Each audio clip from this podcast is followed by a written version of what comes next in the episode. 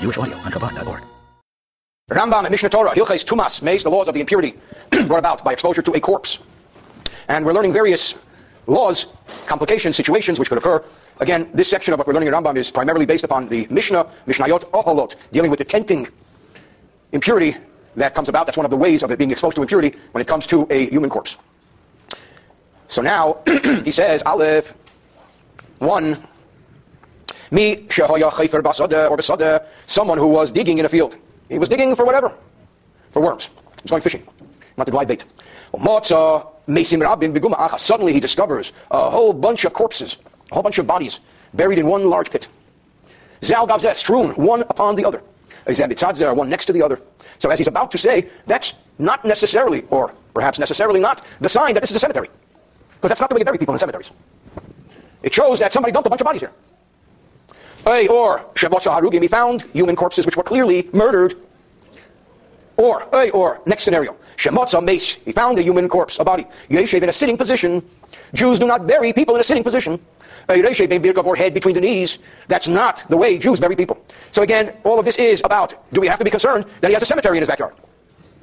He does not have to be concerned, he does not have to suspect. Perhaps a million years ago, this was a cemetery. Not concerned or 10 years ago, or whatever, long before he remembers. Ella, what does he do? The fact of the matter is there are bodies here. What he does is, Neitel HaMeis Shemotza, he takes the corpse, or corpses which he found. Furthermore, V'Neitel, and he also takes Kol He'ofar, all of the dirt, all of the soil. Hatchuach Shetachtov, the soil. That's beneath it, the immediate surrounding soil. V'Chefer, and he digs a little more, Bipsulas Karka, in the virgin earth. Sholish Etzbois, he goes down another three fingers worth. In the Kehot Chumash, a finger in Etzba is 0.79 of an inch. And therefore, three fingers worth, if my iPhone calculator works early in the morning, 2.371 inches. he digs three inches into the virgin earth, in case, just to be safe. And takes all of it, any part of the corpse, any part of the dirt surrounding the corpse, plus three more inches. Ushar Hasoda Becheskastara, and the rest of the field can be assumed as being a pure setting. Kishai, as it was, before he found it. And here we touch slightly upon something we're going to be touching a lot more upon when we get to financial laws. And that is chazaka. The assumption. Until there's a problem, we have to assume there's no problem. So the assumption is there's no problem. You found the problem, this is the way you correct it, and it goes back to the no problem state. Because this is not a sign of a cemetery. This is a sign of a random uh, something. Now, what is this earth that we're talking about? The offer this earth. With the extra three fingers worth, this is called tvusas hames. This is called the tvusa of the corpse. And as the Rambam explains, the term tvusa refers to the convulsive movements a person makes before dying. So it refers to a mixture of the corpse's blood and other fluids with different substances. And again, as we have pointed out tragically, maybe not know from it ever again, if you ever see footage, God forbid, of a terrorist attack, and there was, uh, unfortunately, there were too many of them. The Chevra Kadisha are always digging around and chipping uh, whatever material the blood landed on because of this law that we have to take everything that may have absorbed the blood of death and so on. So that's an interesting law. Law number one, there's no necessary sign of cemetery. Bayes law number two, Sodeh, a field. Harugim, where obviously you found corpses who were murdered. That's what it looks like. What do you do? Again, not a cemetery. What you do is you painstakingly, or he painstakingly collects and gathers all of the human bones, carefully, meticulously. And the field is pure. Why? Again, it's not a cemetery. It's a murder scene. Maybe 100 years ago, but that's what happened. But it's not a burial ground. So you remove what is, and you're finished. Or, similarly, similarly, if somebody disinters a corpse from a grave in his field, now, as we mentioned, and as we will mention specifically in the laws of mourning, in general, a corpse should never be moved from one grave to another. Because, you know, the expression you see very often in cemeteries, rest in peace. If you're going to keep moving, them, they're not resting in peace. But it is okay to move a corpse from property belonging to someone other than the deceased. So if I'm in my backyard and suddenly I find a corpse, it's my backyard. What are you doing in my backyard? If the guy doesn't answer you, you can move it. Other instances, in general terms, he brings down here, when permission is granted to move and disinter and rebury a corpse, is A, to bring its remains to Eretz Yisrael, so that the family decides they're going to purchase a plot in Israel, they're going to disinter the relatives buried here and move to Israel. It's better to have in mind to begin with. But if you didn't, that's a legal loophole. The second is, as I just pointed out, if it was originally buried with the intent that it be moved, and C, there's a possibility that the remains will be destroyed by floodwaters, or it became a very dangerous war zone where perhaps there will be non-Jewish uh, enemies of the Jewish people, or just VCs, Vildachayas, who will come and destroy a cemetery or destroy a grave. So we have to maintain the safety and security of a grave. Those are the three situations in general when we can move a corpse. Other than that, we should not move the corpse. But if for some reason it's okay to move it, then when somebody moves it, what do we do? Melake kots mesup etsen etsa. Usually, human nature is, the, the uh, natural law states that uh, a corpse doesn't remain a corpse. It decays. So what you have are bones. after a certain amount of time. So you have to just carefully gather bone by bone. It may have become strewn around. You never know. And then it's pure. It says that the body of a tzaddik, a true tzaddik, remains whole and undecayed. But normal people decay. That's the plan. Offer, atavi, offer, Dust are thou, and to dust shalt thou return. The old famous verse. Or if somebody decides for good reason to disinter a pit which was designated for stillborn fetuses to be placed in. We learned that a stillborn fetus has to be buried, but it doesn't need a grave, it doesn't need a marker. So they used to have a place where they used to bury them. Or a place where slain people were interred. Again, the way to do this is melakriculat, something should be etz and very carefully, very meticulously. One collects every bone and every bone fragment, and the rest of the place is returns to its original assumed state of purity. So again, the key here is this is not a cemetery. This is a situation where there is a grave with one human being, with many fetuses, with many slain people, but it's not a cemetery. Because a cemetery, as we will learn, has a whole different law. Gimel 3, what if he's digging in his field, not bothering anybody, planting tulips, tiptoeing through the tulips. And this time he found a corpse set exactly the way Jewish people bury corpses. This is a sign that this is a different ballgame. NATO, he takes it, the and the soil around it, as explained earlier. And so also, in if he finds two, two corpses, Noitel, he takes and each of them, utfusosi, together with the three inches, the three finger breadths. I give the exact measurement according to the Kehot Chumash, 2.37 inches of virgin soil around it. Any stained soil and three inches of virgin soil. Now, being that it was only one or two corpses, bodies, the balance of the field is still pure. It's not a cemetery because there was one corpse, or even two. However, the magic number in Jewish law is three. Shleisham, Mason, if he finds three bodies, three corpses, this is a different story. And Borom, and again, they're all situated in the way Jews bury their dead. Not sitting and not crouched. So, if the distance between each corpse is from four to eight amos, and amos is about a foot and a half, between six to twelve feet, kimalei mito which is the room you need for a coffin, and the people who are the coffin bearers, that's approximately four amos, six feet. Now, a whole different rule applies. One has to be concerned and suspicious. Perhaps this is a cemetery. If this is a cemetery, taking a few bones away is not going to solve the problem. Because it's a cemetery. Bones all over the place. And again, what, what is our concern here? Our concern is can a Kohen go there? Of course not. If somebody goes there, do they become ritually impure? Probably. Can they go into the Beis HaMikdash? Of course not. Can they eat truma? Of course not. Can they eat sacrifice? Of course not. Now that we're suspicious that this may be a cemetery, one needs to inspect from the last grave, the last body found, another 20 cubits, 30 feet. Which is the distance of two caves. They used to bury in caves. And a courtyard between them. Maybe this was a bunch of caves and courtyards. We don't know what there was here. We're trying to determine, going backwards. We're, we're, we're becoming archaeologists. We're trying to determine what, but who knows? So he needs to dig and inspect and he needs to hire a crew. And if he did that, and he did that, and he did that, and he didn't find even one, he went 20 cubits and found nothing. And those 20 cubits can be deemed as pure. Even though they may be in a neighborhood of other corpses. But we have 20 clean cubits because we've inspected it. However, if he found another corpse at the end of 20, eh, within 20, or at the end of 20 cubits, so now he has to inspect another 20 cubits. Because now we have additional argument that this is a cemetery. And if one of the ones that he found, either in the beginning or in the end, was Hodur, was obviously a murdered corpse, a yeshiv, or in sitting position, again, not what Jews do, a mishkav, or lying position, shalekadake, not in the normal way of how we bury our dead. Sheyeh, for example, as mentioned before, Reishe ben Yachlesav, head between the knees. Ain a mama. Now, he no longer has to check the 20 amas because this is not a Jewish cemetery. This is a place where there is somebody dumped a corpse here, and certainly not Jewish people. He takes the corpse and the soil around it, the three inches, because we can safely assume that these are non-Jews. So what's the point? So what if they're non-Jews? Ah, so I, I want to refer you back to what we learned towards the beginning here. And what we learned in chapter 1, halacha 13. What is the law with a non-Jewish corpse? We know a Jewish corpse brings about defilement in three or more ways. Touching, carrying, or tenting. Tenting includes standing over a grave. But we learned in chapter 113, and I'll just read it to you in English, a non-Jewish corpse is impure, brings about impurity, but not through tenting or structure. How do we know this at the Rambam? In chapter 1, halacha 13, it's tradition. We know it from what was taught to Moshe at Mount Sinai. And he brings proof. So the point is, the difference between a non-Jewish corpse and a Jewish corpse is you have to touch the corpse itself. You have to carry the corpse itself in the case of a non-Jew. A cemetery itself is not the problem. Whereas in the case of a Jew, if the person is tenting over a grave, he becomes impure. Because you have the tenting concept. And this is what he's saying in, in Halacha 4, a non-Jewish corpse. Ain lahem tumas kvaris. They cannot bring about the defilement through a grave. Or a tent. Because you have to touch the corpse itself. Not tenting over it. And a grave is also like a tent. So therefore, even if there is a grave, you're not touching the corpse. Because the grave is almost like a tent. The grave tents over the, the coffin. Somebody touches the grave, he could be considered pure until he touches the corpse itself or carries it. That's the difference in halacha between a Jewish corpse and a non-Jewish corpse. How do we know? This was taught by God to Moshe on Mount Sinai. So that's why when we can assume that this is not a Jewish cemetery, the law changes. Yes, you can't carry the non-Jewish corpse because it also brings about defilement, but you're not carrying it here. It's a cemetery. Maybe. It's a burial place. The law changes. Hey, five. If a corpse is missing a limb, what kind of limb? Shimyonotel minachai almost had this limb, theoretically, been removed from a living person. That person would die. Person cannot live without that limb. Then this corpse, missing the limb that one cannot live without, does not have the law of, of, of tvusa, that you have to take the surrounding soil with it, or shchunas kvores, or the law that we have to check the neighborhood, the area.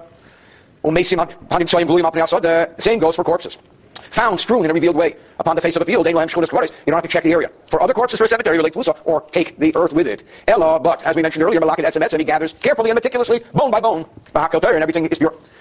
However, if somebody is buried in somebody else's backyard without permission. We said earlier we may disinter. Yes, still the surrounding soil should be removed as well. The English but we don't have to inspect the neighborhood to see if it's a cemetery because it's my field. Six.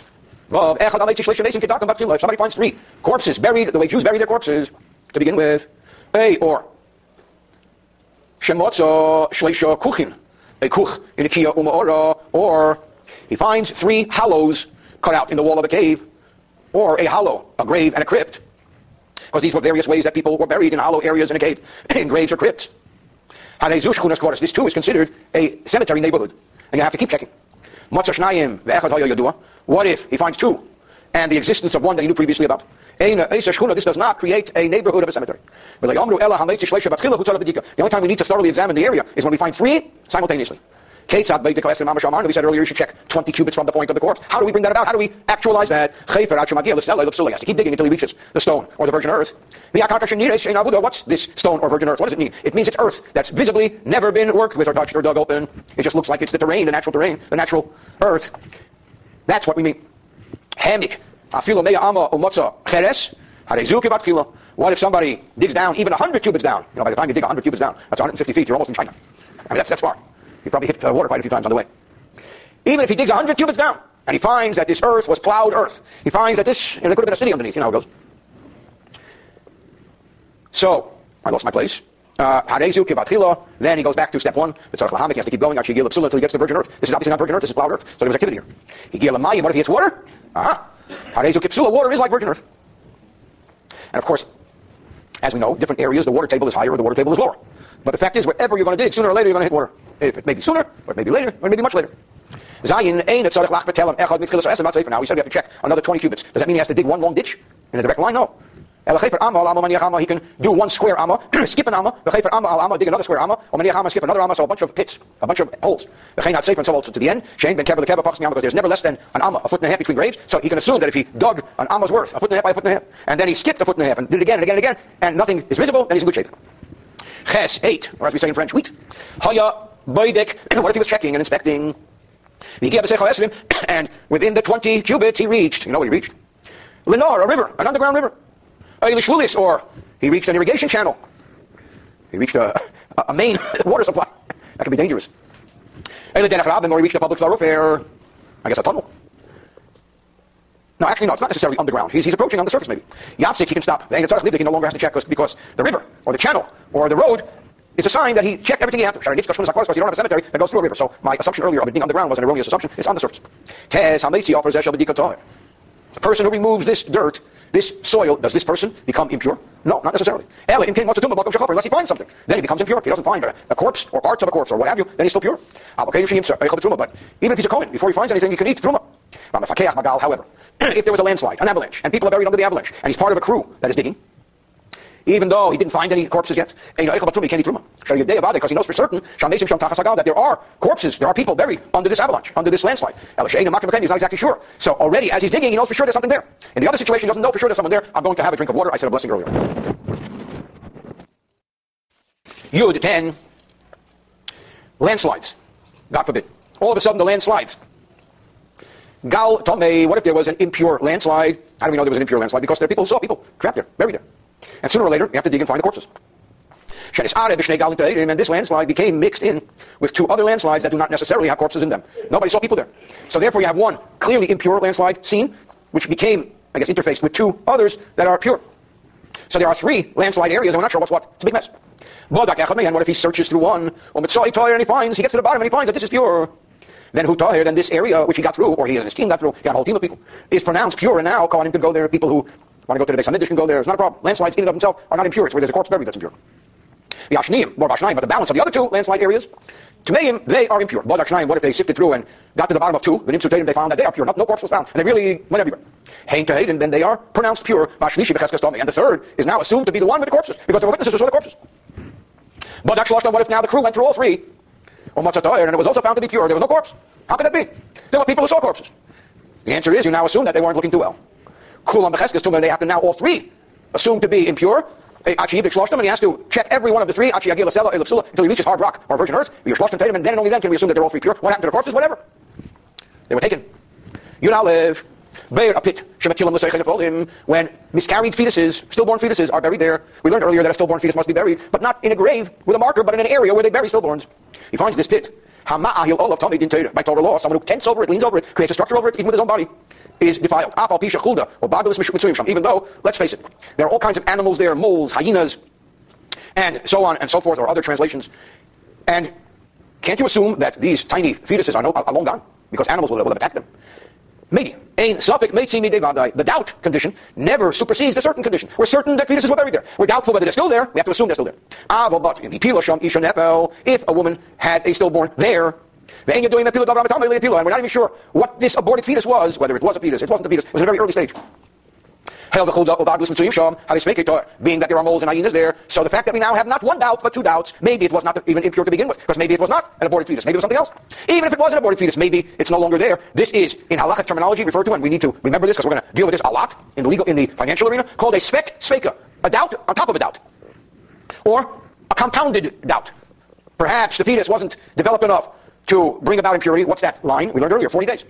A fetus must mature 40 days before it can impart impurity. We learned that earlier. Perhaps it was 39 days, and even if it was 40 days, perhaps the animals hanging out in this area unearthed it and removed it. So that's called spec sveka, a double compounded doubt. Ah, a double compounded doubt has a more, much more liberal interpretation. Yud base 12, double yudua, this is a fact. And 12 is the last paragraph of this chapter. And whenever you have a doubtful situation of impurity, and by definition, doubt is rabbinic impurity. Because Torah impurity must be certain.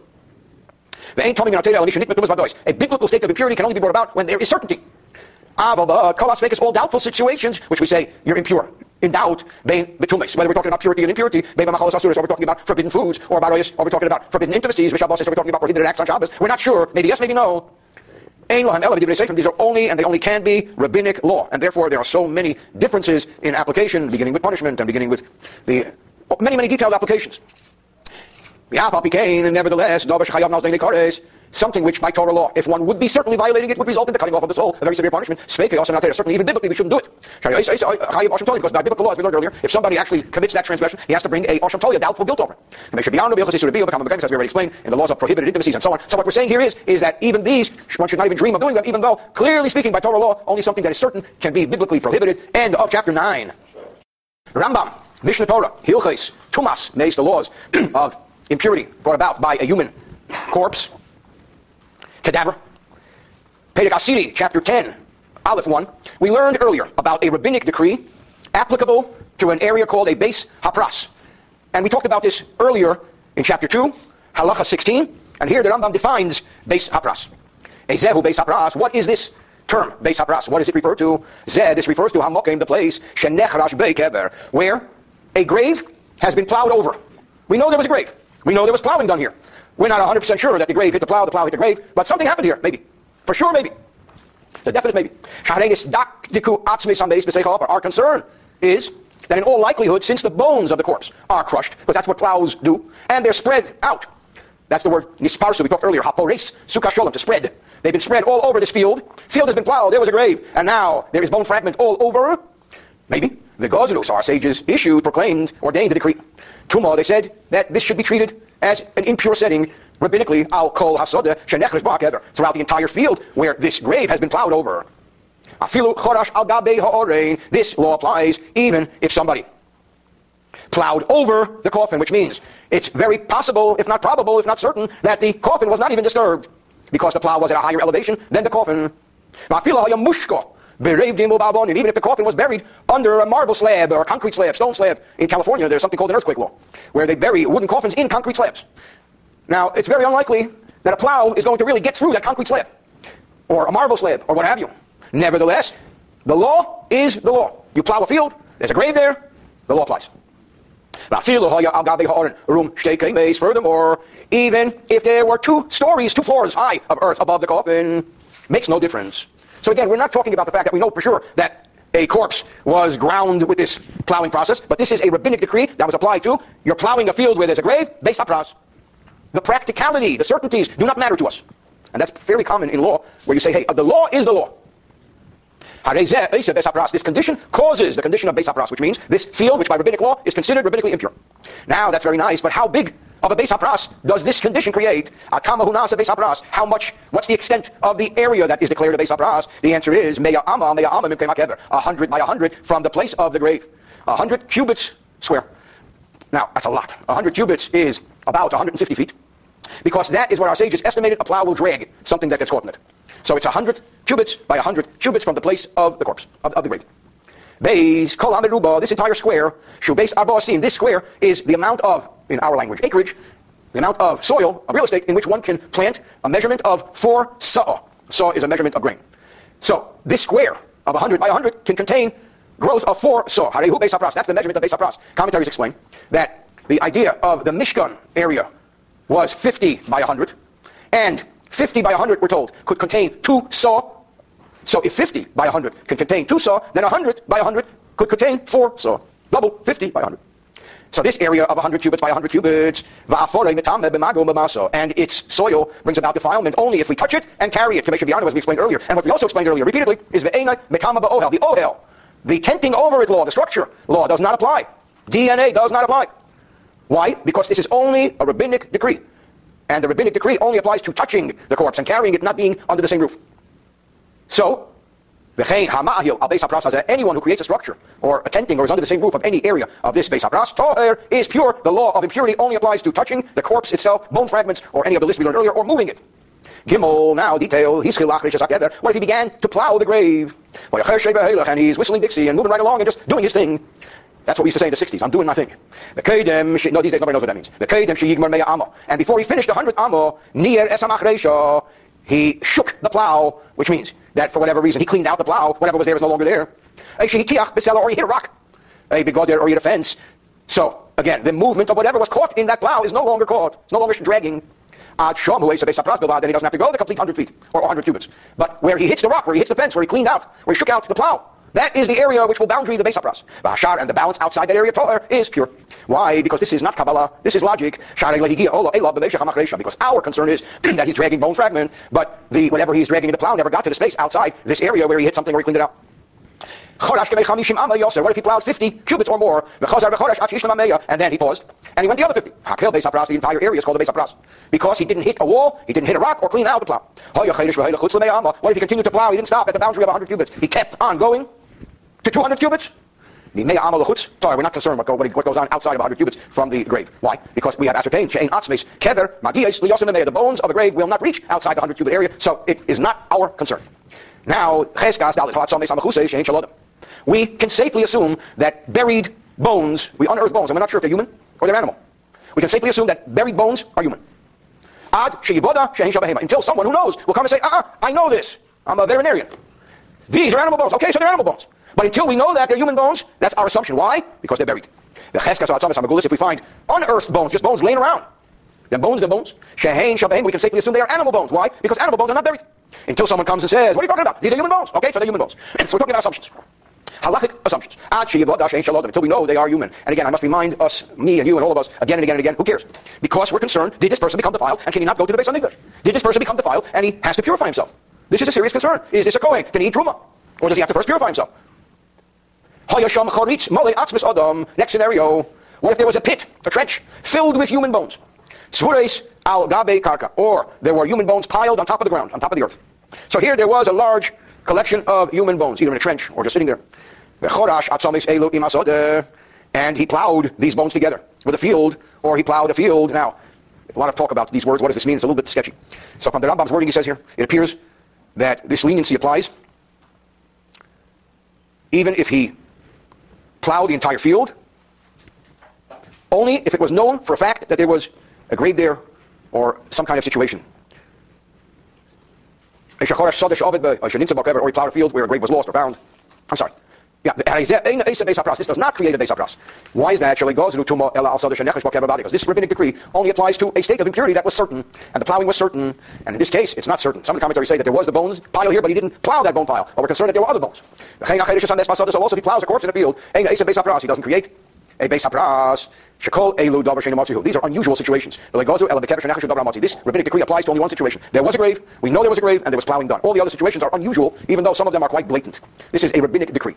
Hey, needless to say, if somebody plows a grave over in someone else's field, the rule is, you can't do damage in somebody else's field. Halachic damage. You can't make a base hapras out of somebody else's field. We found a parallel to this. You can't create an idol out of somebody else's object. The rule is a person cannot forbid something that does not belong to him. Even if he's a partner. But you, my partner, can't affect my head. A otis or a sharecropper, a apotropos, or an apotropos is somebody who is a guardian, like orphans used to have a guardian, court-appointed guardian. So they have interest, they have authority. None of the above can create a base apras because a partner is only a partner, he's not a full owner. A sharecropper only gets a share of the crop, he's not a full owner. A guardian is only a guardian from my territory, from my land. Therefore, you can't create a base apras. The base apras edict was only created when one plows one's own field, which has a known grave. Eh, what if somebody plows a grave over in his field and then goes into his neighbor's field? So he did both. So if my field becomes declared impure by rabbinic decree, shouldn't yours? It's the same facts. He says no. Shaloi Esa Besapras, his own field, he creates this condition, But the other guy's field, he doesn't make it a because I cannot harm your field in a halachic situation. Obviously, I can harm your field, I can burn it down. But that's not what we're talking about. And this is actually discussed extensively. This doesn't make sense. When somebody declares something an idol, it's an idol. So I can't declare your object an idol. It's not mine to declare. But if I bring bone fragment into your field, it's, it's impure. And the answer is, we're not talking about is it impure or is it not impure. We're talking about does the rabbinic decree apply or not. The rabbinic decree is decided by the rabbis. Okay, we touched upon this earlier. Many of these laws apply only to graves of Jewish people. We learned earlier that a non-Jewish corpse only creates a condition of impurity when we touch it, touch the bones, and move them, not when we are there in the area, not when we tent over it. So what if what if a non-Jew plowed over a grave in his field, does he create a base condition? The answer is no. Ein base hapras, he does not create a base. Shem base this rabbinic decree does not apply to a non-Jewish corpse, a non-Jewish grave that was plowed over. Zion. Sode, base pras, lamaila, sode to What if you have a base hapras condition on the high ground and a pure, non-base hapras condition on the low ground. V'shotfu b'shomim, and rainwaters flooded me'afar base hapras, the soil of the higher ground field, which is the base hapras. L'tahera to the lower elevation field, which is not the base hapras. The question is, will these rainwaters sweep the impurity What's impurity? Bone fragment. Will it sweep the bone fragment and will this decree apply even to the lower elevation field? The answer is no. Does not apply. A fila will be not even if the higher elevation field was reddish. I'm sorry, even if the lower elevation field was reddish and it's now white like the higher elevation field, a Livona or the lower elevation field was whitish, and now it's reddish like the higher elevation, proof positive that the soil descended. The It is still pure. The decree of our rabbis does not apply. What's the rule here? What's the logic here? A base hapras does not create another base hapras. One such condition does not create another. And our sages only decreed, decreed impurity upon the earth itself as it was after the plowing condition, not earth that was moved by, inundated by floodwaters. Ches, Beis HaPras Hazeh, this Beis HaPras, which again is a rabbinic condition, rabbinic decree condition, mutar limpeya by that we may plant anything we want to, trees, bushes. Why is that? Because the roots of the trees and the roots of the plantations will descend lower than three handbreadths. Why? Because the whole base hapras condition is only topsoil. That's the extent that the plow goes. Once you go below the plow line, it does not apply. Well, the base hapras the rule is that a base hapras condition is pure if you go deeper than the base hapras elevation. Again, a plow is a machine. A plow is an implement of farming. It only goes so low. Because the grave, our concern is that the grave and bone fragments were spread over the field, but it doesn't go deep beneath the plow line. However, that's true when it comes to trees and other type of plantations which are harvested in such a way that you don't harvest the topsoil. Because we are concerned about this topsoil. Therefore, we can only plant stuff that is properly harvested, meaning without the soil, cut. The imzora, the okarbot, if you planted stuff that is planted and then uprooted like vegetables, you take the soil with you, you, you just take it up. Sever. As grone Then, what he will do is he's going to he's going to collect this produce, and what he has to do to correct it is he has to sift it. He has to put it through a straining system, a double strainer. That is, if it is regular crops.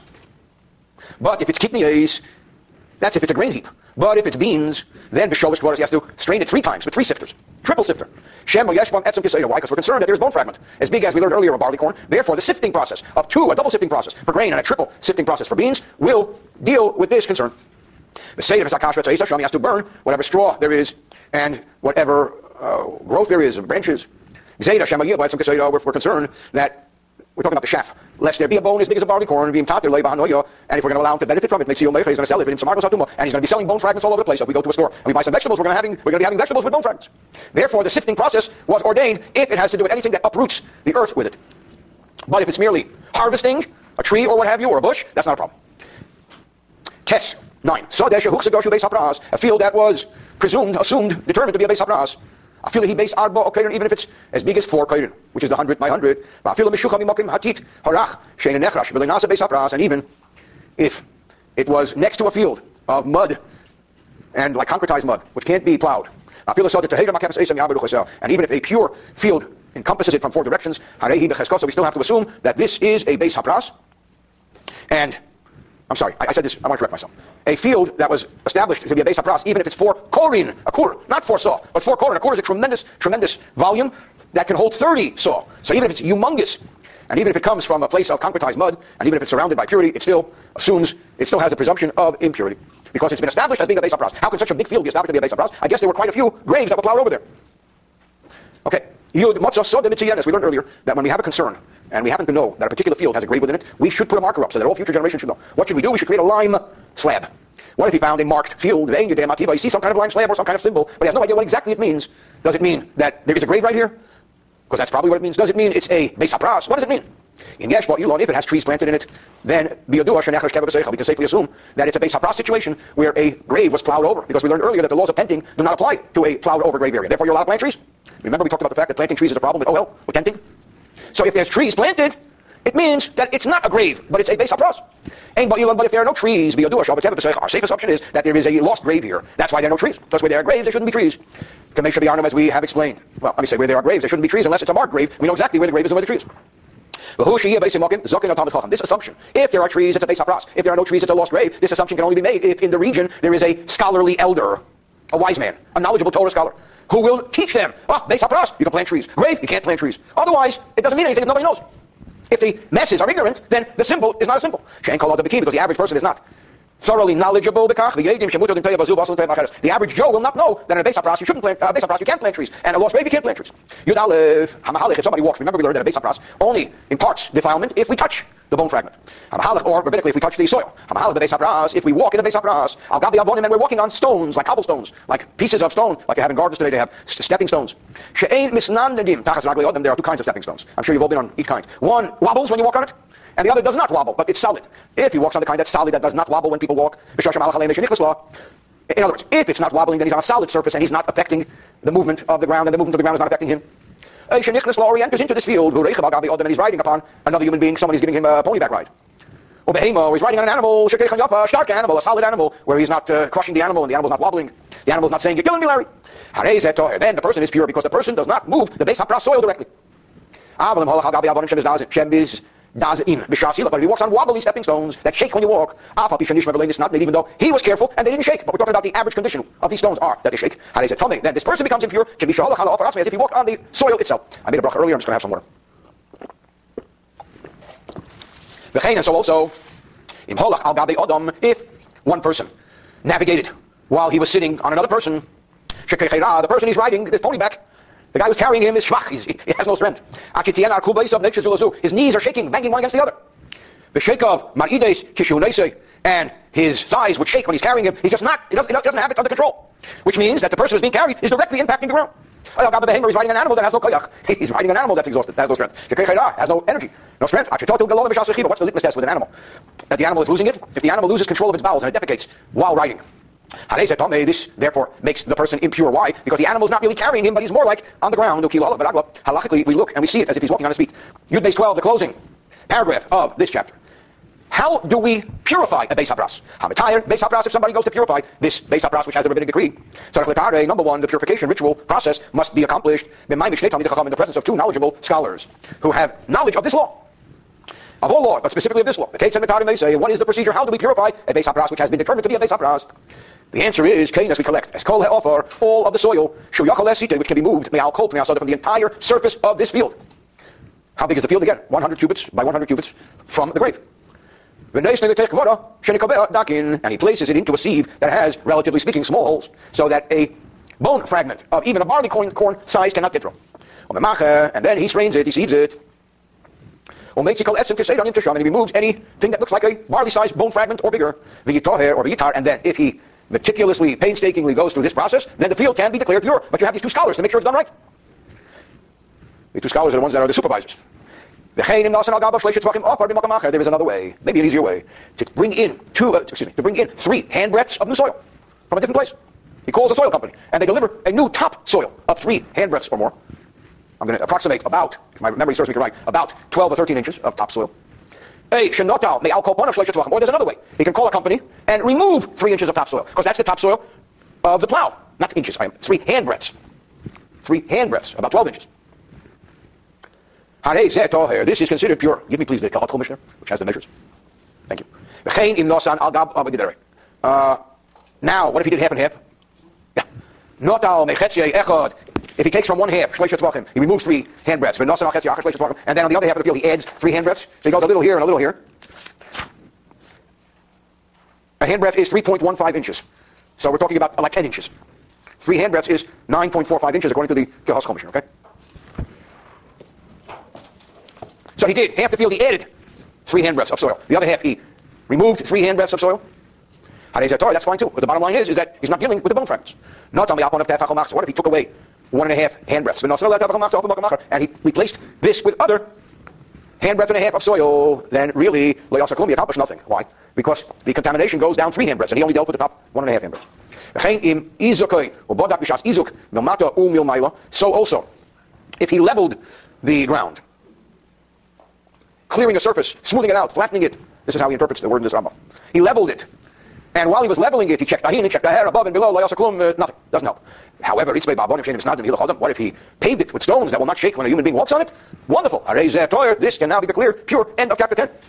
Rambam, Mishneh Torah, Hilches, Tumas, Meis, the laws of impurity brought about by a human corpse. Pedig Achados chapter 11. We learned earlier that there is another rabbinic decree. In addition to the Beis Hapras decree we just learned in chapter 10, our sages also issued a decree called Eretz Ha'amim, the land of the nations, diaspora, anywhere outside of Israel. Why? Because especially at the time that this decree was made, the Gentile nations were disrespecting the human remains. They were not properly interring them. And therefore, wherever you went, you were exposed to human remains, certainly aborted fetuses of more than 40 days. They didn't respect the sanctity of the fetus, and therefore our sages said, you're in any country outside of Israel, you come back, we have to assume you've been exposed to impurity. Before you go into the Beis HaMikdash, you got to clean up. So he says, Eretzam, in the land of the nations, the diaspora. But to begin with, the decree only applied to the lands in the diaspora, to its soil. In a Beis HaPras, and it only defiled people who walked on it. A Negea or touched it, a Nesa or carried it. That was the first stage of this decree.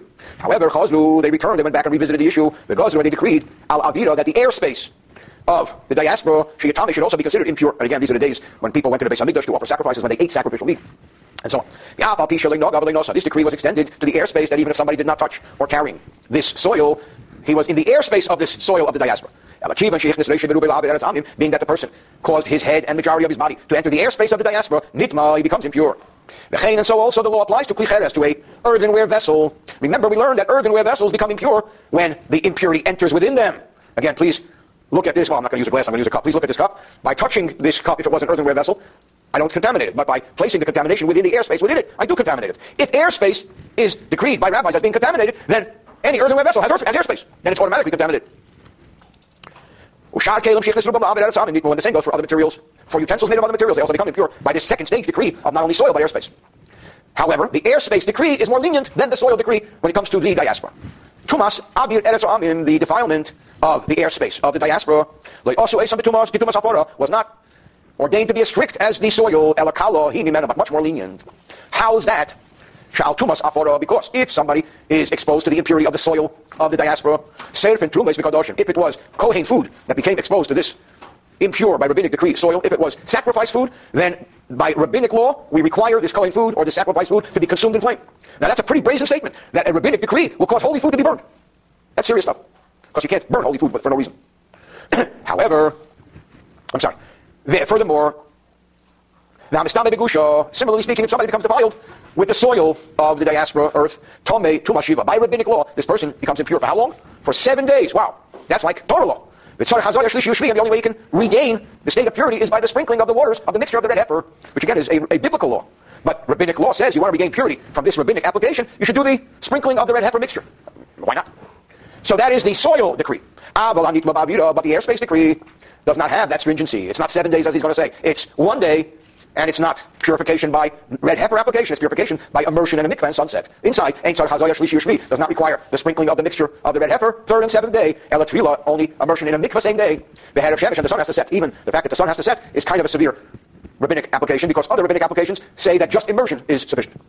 Similarly speaking, when Kohanic food called truma, or holy sacrificial food, became impure due to the airspace, trailing, they are held in suspense, in abeyance. Like we don't eat them, really safe, we don't burn them because it's not so simple to burn holy food. It's a serious event. So therefore, you just have it sit around until it becomes exposed to a real impurity.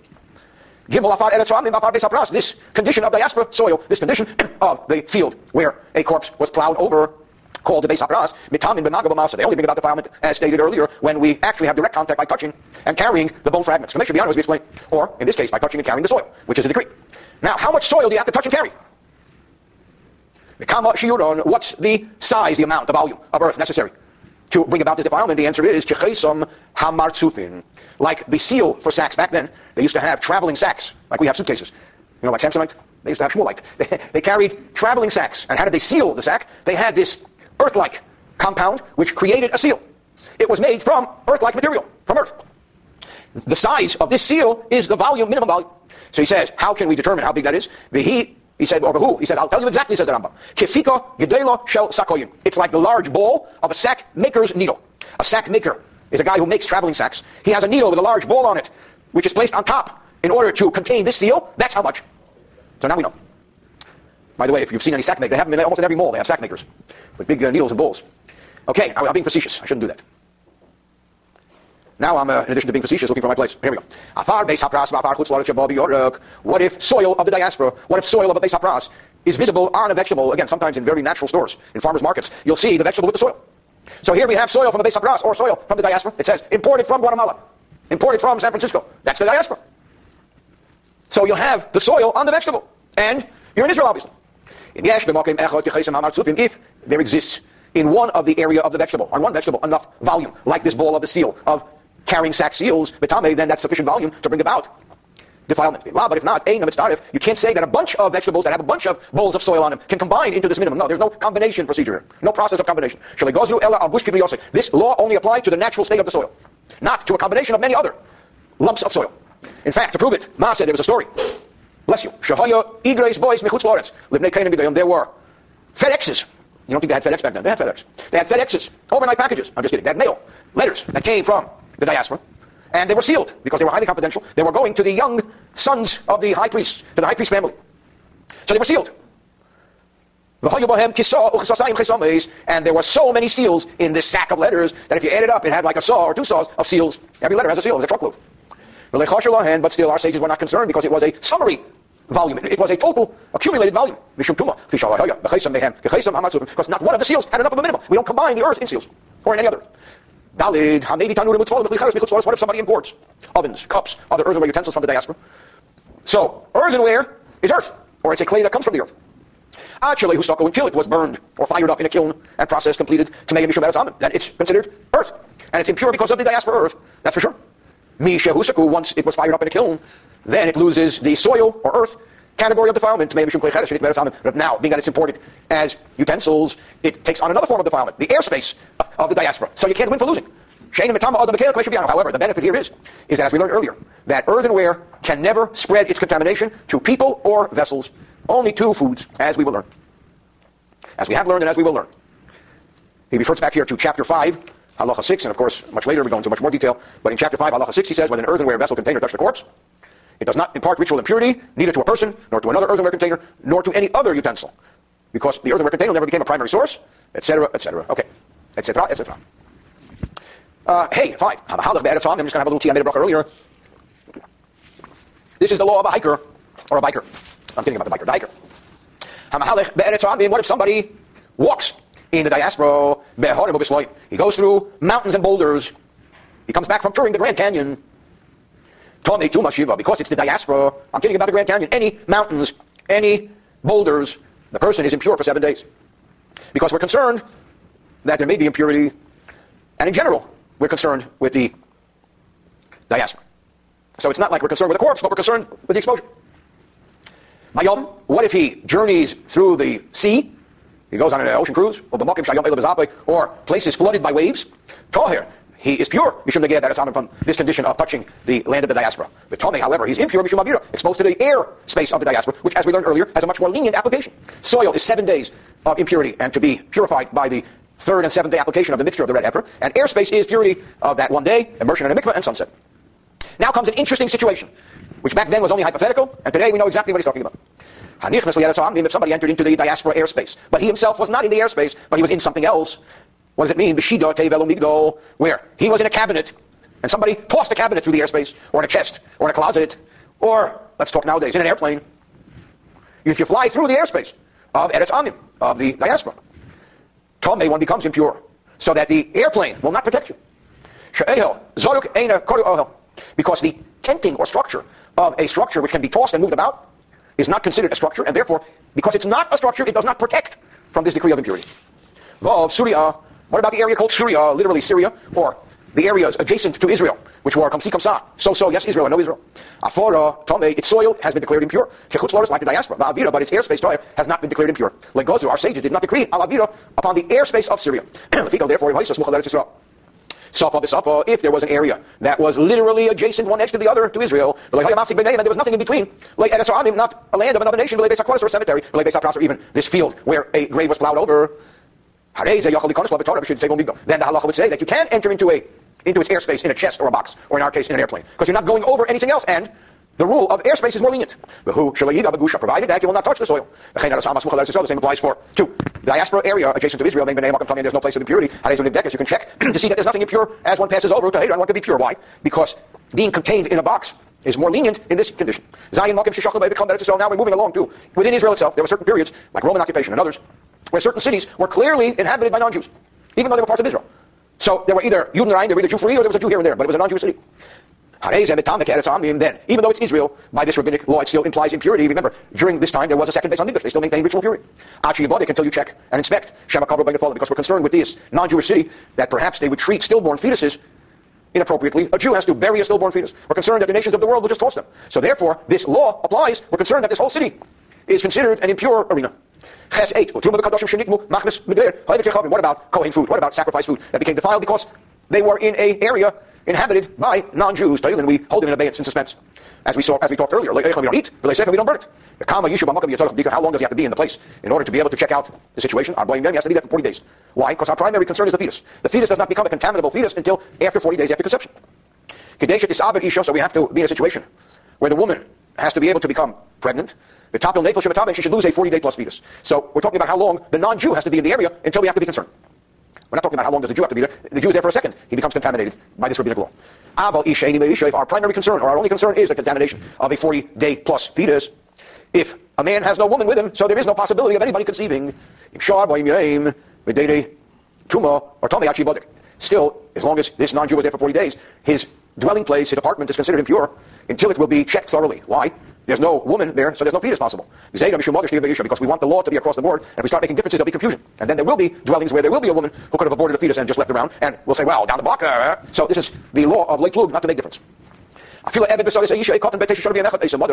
Furthermore, it doesn't even have to be an adult, but it could be even a person who is a slave, even a person who's a eunuch who can't reproduce, even a woman who can't reproduce on her own, even a child, nine years old, who is a minor, still creates the situation where it's considered the dwelling place of a Gentile, and it has this application. The Jewish people used to train their household, even a slave, even a child, even a Jewish woman. Everyone was trained, even though there were no great scholars necessary, necessarily, they would be trained to search for existing fetuses. Remember, this was a time when you had to maintain ritual purity. So everybody was trained. So if you had one of these people living with this non-Jew, then we don't have to check because we assume that everything is under control. That's why, but then what would they be searching for? What would they be looking? What did they check? When we talk about checking, what do you need to check? You check the places where a person would toss a fetus. Where's that? As Habibin, the septic drains, that's a good place. As Hamukim, the cisterns, as Hamayim Asruchim, the, the toxic waters, any garbage area. Uh, so that's what we look for. That's the logical place of where the fetus would be placed. On the other hand, any place that's accessible enough or large enough for a pig or a weasel to drag this fetus out, and we know pigs and weasels enjoy, and weasels enjoy the consumption of human fetuses. We don't have to check them because the assumption is that they're not there. We can safely assume that the animal will have dragged it away from there. What if a dwelling of a non-Jew was destroyed? It can still maintains its impurity until it is inspected thoroughly.